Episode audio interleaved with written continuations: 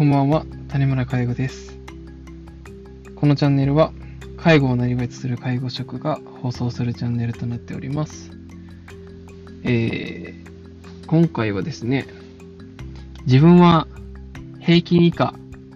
だと思うっていうテーマでお話していきたいと思います。ちょっとタイトルはなかなか厳しい内容になってるんですが、これはあの自己認識自分はどう他人に見られているか、そして自分はちゃんと自分のことを知っているかっていう、まあ、自己認識シリーズの続きです。やっぱインプットって大事ですね。あの本を読んでるとすごいいろんなことを教えてもらって、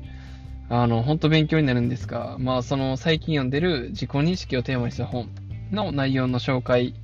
も踏まえてですね、あの皆さんのその、まあ、介護における現場だったり、まあ、もしくはあの介護に全然あの従事してない、関係のない方にもあの使っていただける、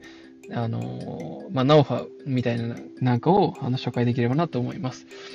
で、今回はですね、あのまあ、自己認識を自分で自分の評価をね、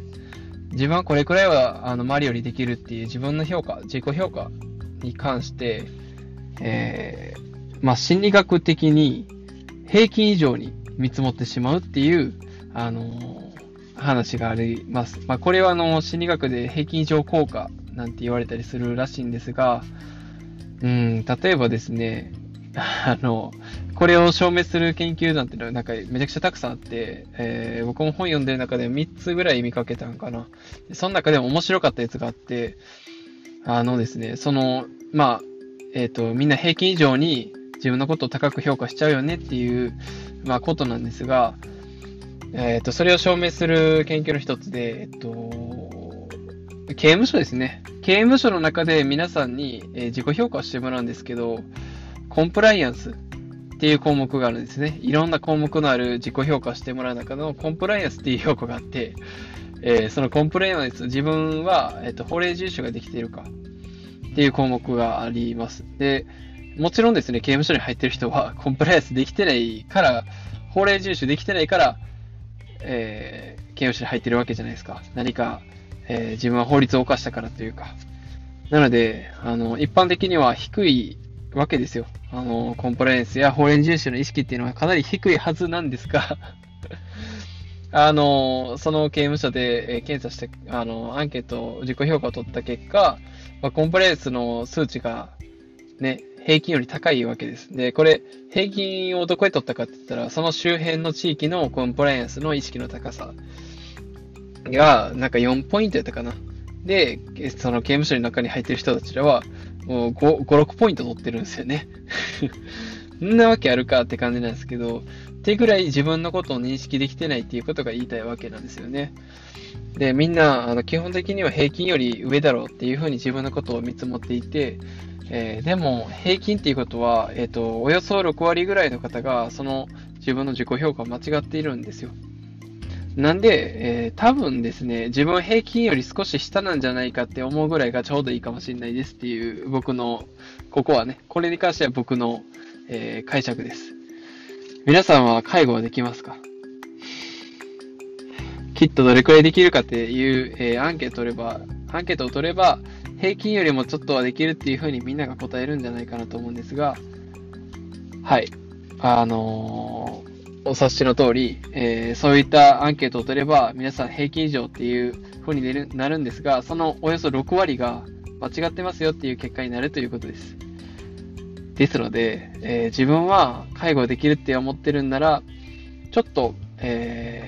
考え直した方がいいかもしれないですよっていうことですね。で、こうした自分のことをね、しっかり見れない人に対する対処法っていうのももちろんちゃんとあります。あの、そういう自分の評価高い人って言ってるじゃないですか。自分はすげええー、信頼されてる。そして自分は話すのがうまいみたいな人がおって、でも周りから見たら全然信頼されてないし、むしろちょっと怖いとか言われてて、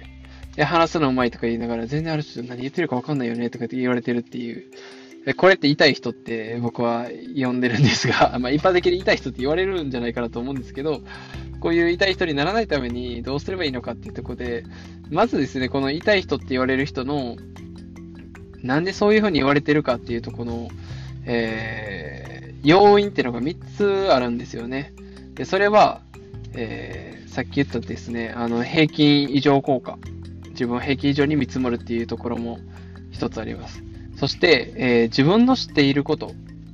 えー、自分の分かっていることは、えー、なんか、知っている、うんこ、これちょっと説明が難しいな。例えば、そうですね。皆さん、介護。介護は知っているじゃないですか、やり方。で、知っていることに関して自分の熟練度を高く見積もることがあるんですね。だからそれは、えー、平均上効果の中に含まれるんですが、まあ、これは、あのー、自分の能力はっていうところだけじゃないっていう話ですね。あのー、知っていることも、えっ、と、自分は、えあんまり知らないことだったとしてもね、あの、よく知っているっていうふうに思っちゃうってわけです。あの、それが、えっ、と、普通、えっ、と、まあ、例えば50点ぐらい知っている。いや、50点が平均なら60点以上知ってるって自分は、えー、そんなに知ってないのに、知らないのに思っちゃうっていうことがあるんですよね。いや、これを、あのー、認識の、えー、5人？あ、ちょっと表現がわかりにくいな。5人、5人意識ですね。ごめんなさい。あ5人意識と言い換えます。はい。っていうことがあるっていうことで、これが一つ、あの、そういった痛い人の、になってしまう要素の一つとして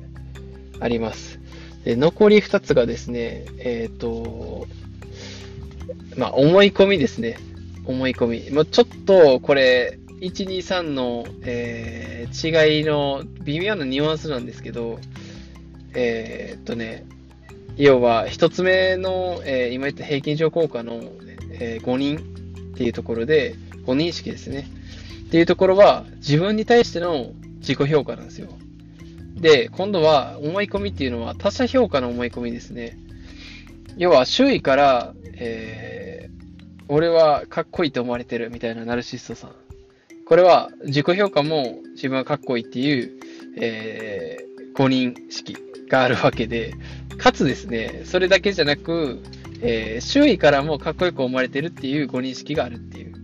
わかりますかね？自分は自分でかっこいいっていう、まず一つのご認識。そして、周囲もかっこいいと思ってるという、えー、思い込みのご認識。この自分が自分に対する評価と他人が自分に対する評価、自己評価、他者評価、この両面が、あご認識があるよっていうところが、あの、痛い人の特徴ですね。で、えっ、ー、と、三つ目が、何やったかな？三つあるんですよ。三つ目が、忘れました。三つ目次回にします。失礼しました。えっ、ー、と、三つ目があるんですけど、これをちょっと僕は今思いついたやつで言って、間違ってると嫌なんで、しっかりちょっと調べてきて、再紹介したいと思いますので 3つ目は次回に、えー、回させていただきます。で、ついでにですね、その痛い人の、えー、痛い痛い人にならないための、えー、それの対策法っていうのも2つ、えー、あるんで、まあ、これを先に名前だけ言っちゃうと、仮説検証と可視、可視検証ですね。えー、仮説検証のあの漢字は仮に説明の説に、えー、検証効果の検証ですね。で、可視、可視検証は、え、ー、と、仮に死ぬっていう可視状態の可視ですね。仮に死ぬ。で、かつ、えっ、ー、と、その検証は一緒ですね。えー、可視検証。仮説検証と可視検証。これが、えー、自己認識を間違わないようにする、えー、一つの、あ、二つのツールなので、これについてはまた次回、えー、紹介したいと思いますので、